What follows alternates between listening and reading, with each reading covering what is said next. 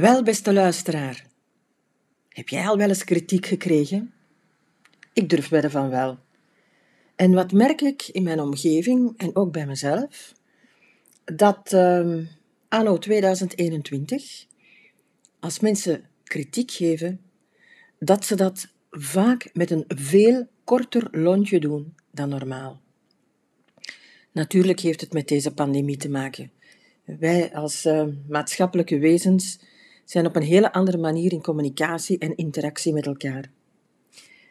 En het gaat, veel beter, het gaat mensen veel beter af om snel een sms'je te sturen of een WhatsApp-berichtje.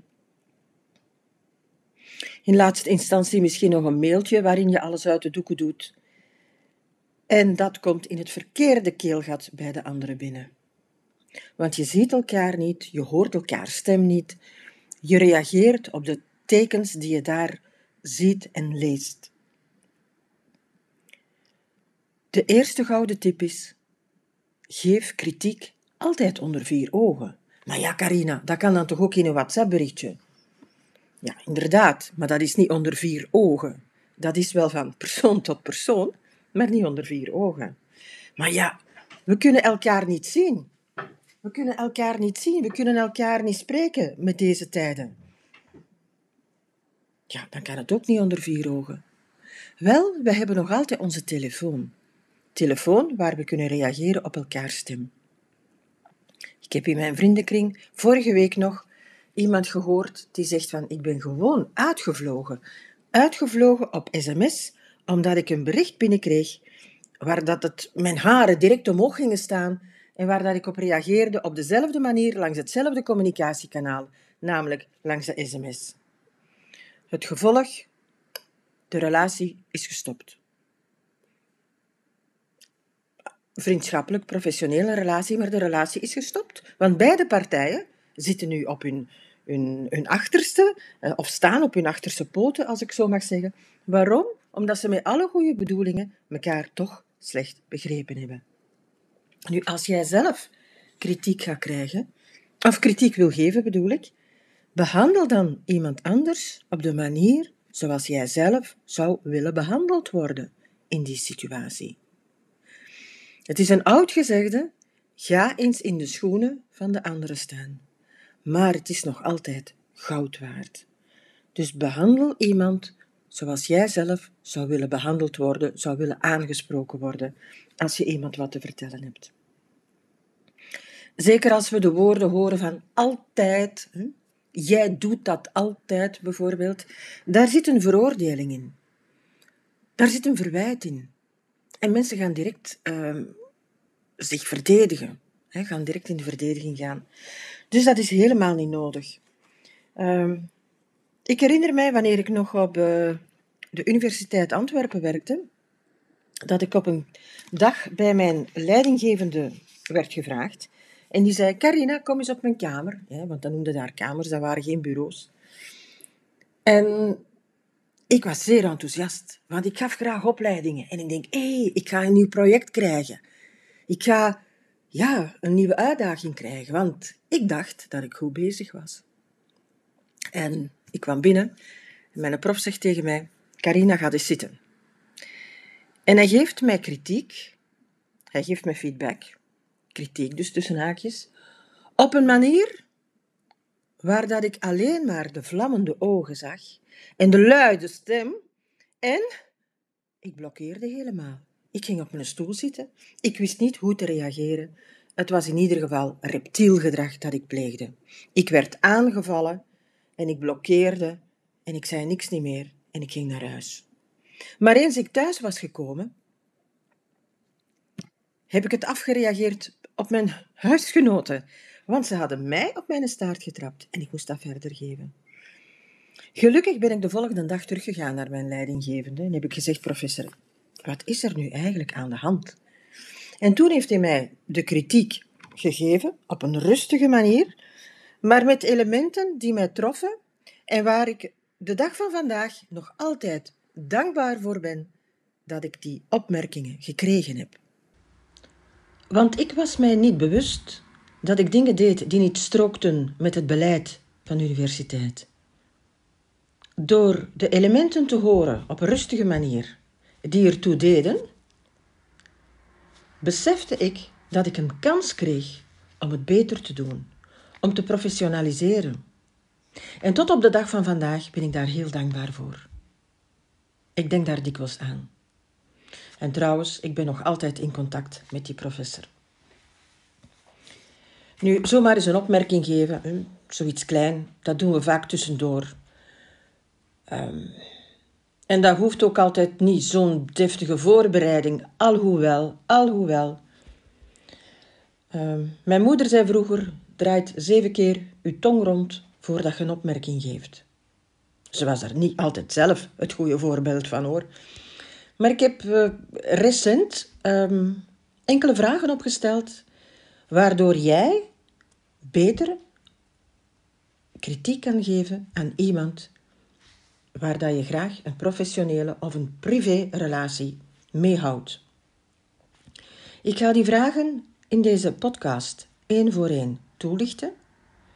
En misschien kan je zelf na elke vraag de opname even stopzetten en um, iemand in gedachten nemen waarvan dat je zegt, oh, eigenlijk zou ik daar toch eens mee moeten praten.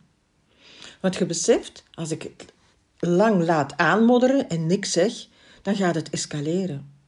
Dat kan iemand zijn van jouw collega's, dat kan iemand zijn uit jouw familie, dat kan iemand zijn van jouw personeel, dat kan zelfs een leidinggevende van jou zijn.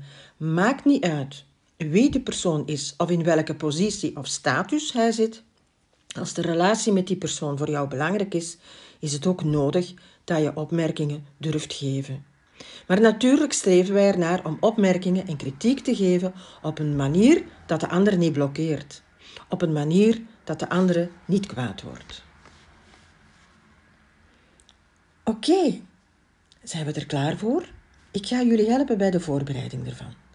En straks volgen de tips om echt goed kritiek te geven.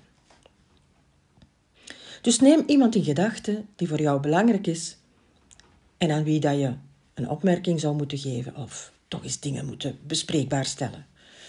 Vraag 1. Wat zijn de feiten? Waarover gaat het precies? Wat is er aan de hand? Vraag 2. Welke interpretaties maak jij daarbij? We hebben daar straks de feiten gezegd opgeschreven wat we echt kunnen vaststellen wat er gebeurt, maar welke interpretaties maak jij daarbij?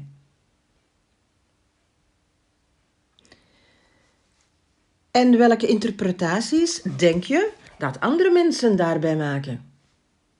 Vraag 3. Hoe voel jij je daarbij? Wat is het effect op jou van heel deze situatie? Vraag 4.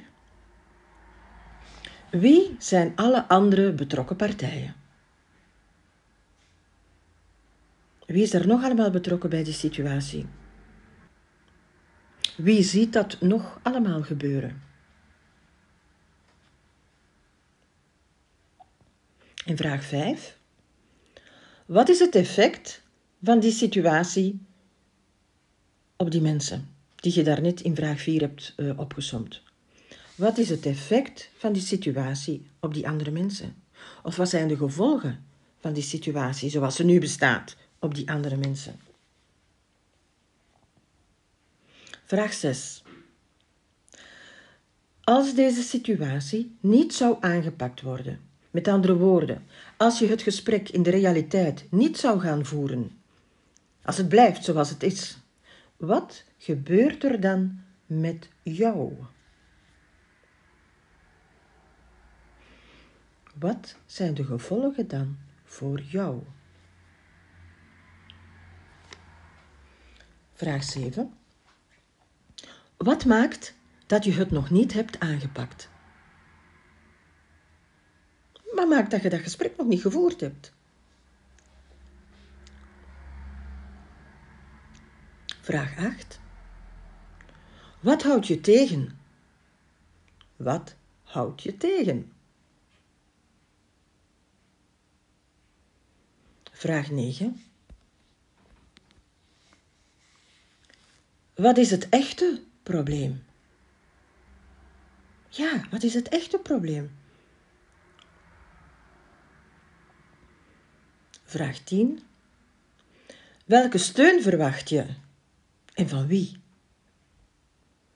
Vraag 11. Hoe ga je die steun vragen? Vraag 12.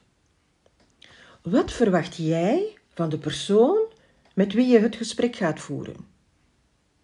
Wat verwacht jij van de persoon aan wie je kritiek te geven hebt? En als laatste, vraag 13. Wat denk jij dat die persoon van jou verwacht? Ja, wat denk jij dat die persoon van jou verwacht? Oké, je hebt nu je voorbereiding gemaakt. Stel je voor dat je straks uh, buiten wandelt en je komt die persoon tegen en de terrasjes zijn terug open en je zegt van, hé, hey, ik zal het nu maar zeggen, Suzanne, Suzanne, heb jij uh, eventjes tijd? Hm? Ik zou iets met jou willen bespreken.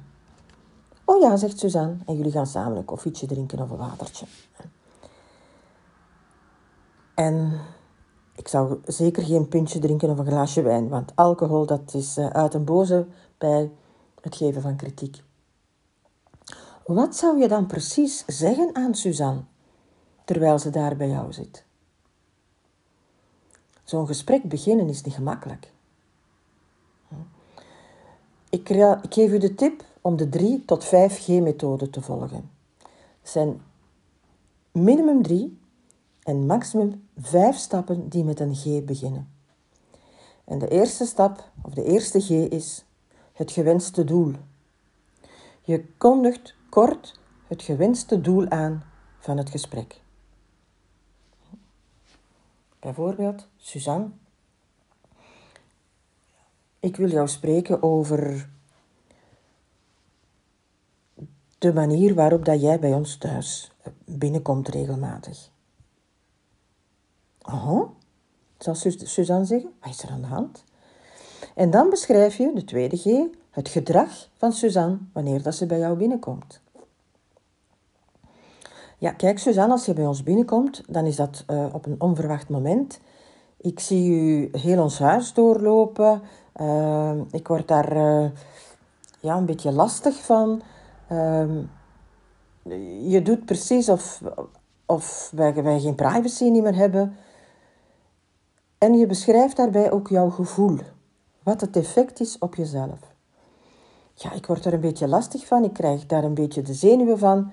Uh, ik, ik vind het niet fijn op die manier. En dan onmiddellijk ga je de derde G, uh, de vierde G noteren, namelijk de gevolgen van wat Suzanne doet op jullie relatie. En daardoor begin ik al een beetje ambetant te worden als jij stopt voor de deur. En dan denk ik van, ik wil met Suzanne een leuke vriendschap, want die hebben we altijd gehad. Maar door het feit dat zij op die manier bij ons binnenkomt, denk ik van, oh nee, voor mij hoeft het niet meer. Dus de gevolgen daarvan zijn dat ik helemaal geen zin meer heb om met jou nog verder een vriend te blijven. En dat wil ik niet, want ik wil echt wel met jou goede vriendinnen blijven. En dan gaan we naar de vijfde G, de laatste G. En dat is de gewenste opvolging, of het gewenste resultaat. Suzanne, hoe kunnen we dit nu oplossen zodanig ja, dat ik dat slechte gevoel niet meer krijg en niet geïrriteerd moet raken als jij bij ons thuis komt. Heel veel kans dat Suzanne zal zeggen: Maar manneke toch, dat hadden toch al veel eerder kunnen zeggen. Maar we durven het niet veel eerder zeggen, want we waren bang dat ze kwaad ging worden. En nu hebben we het op een rustige manier gezegd. We hebben eerst de bedoeling, het gewenste doel aangekondigd. We hebben het gedrag beschreven van wat we Suzanne zien doen. We hebben ons gevoel daarbij gegeven, wat het effect op ons is als, uh, als vriendin of in die relatie. En we hebben ook de gevolgen aangeduid die er zijn um, omdat dat gedrag zich afspeelt. En we hebben daarnaast nog de gewenste opvolging of de gewenste verwachting besproken. Mijn ervaring is dat dit een zeer goede manier is om met gesprekken binnen te komen. Om aan gesprekken te beginnen. Je beperkt u tot voorbeelden die je kunt geven Voorbeelden van gedrag van wat je de ander ziet doen, wat dat bij jou teweeg brengt en wat voor gevolgen dat dat heeft voor de relatie. En misschien moet je ook nog eens jouw antwoorden op de 13 vragen herlezen. Want misschien zijn er nog andere elementen die ook belangrijk kunnen zijn om met respect Suzanne kritiek te geven. Ik wens jou en jouw Suzanne een heel goede relatie toe. Tot later.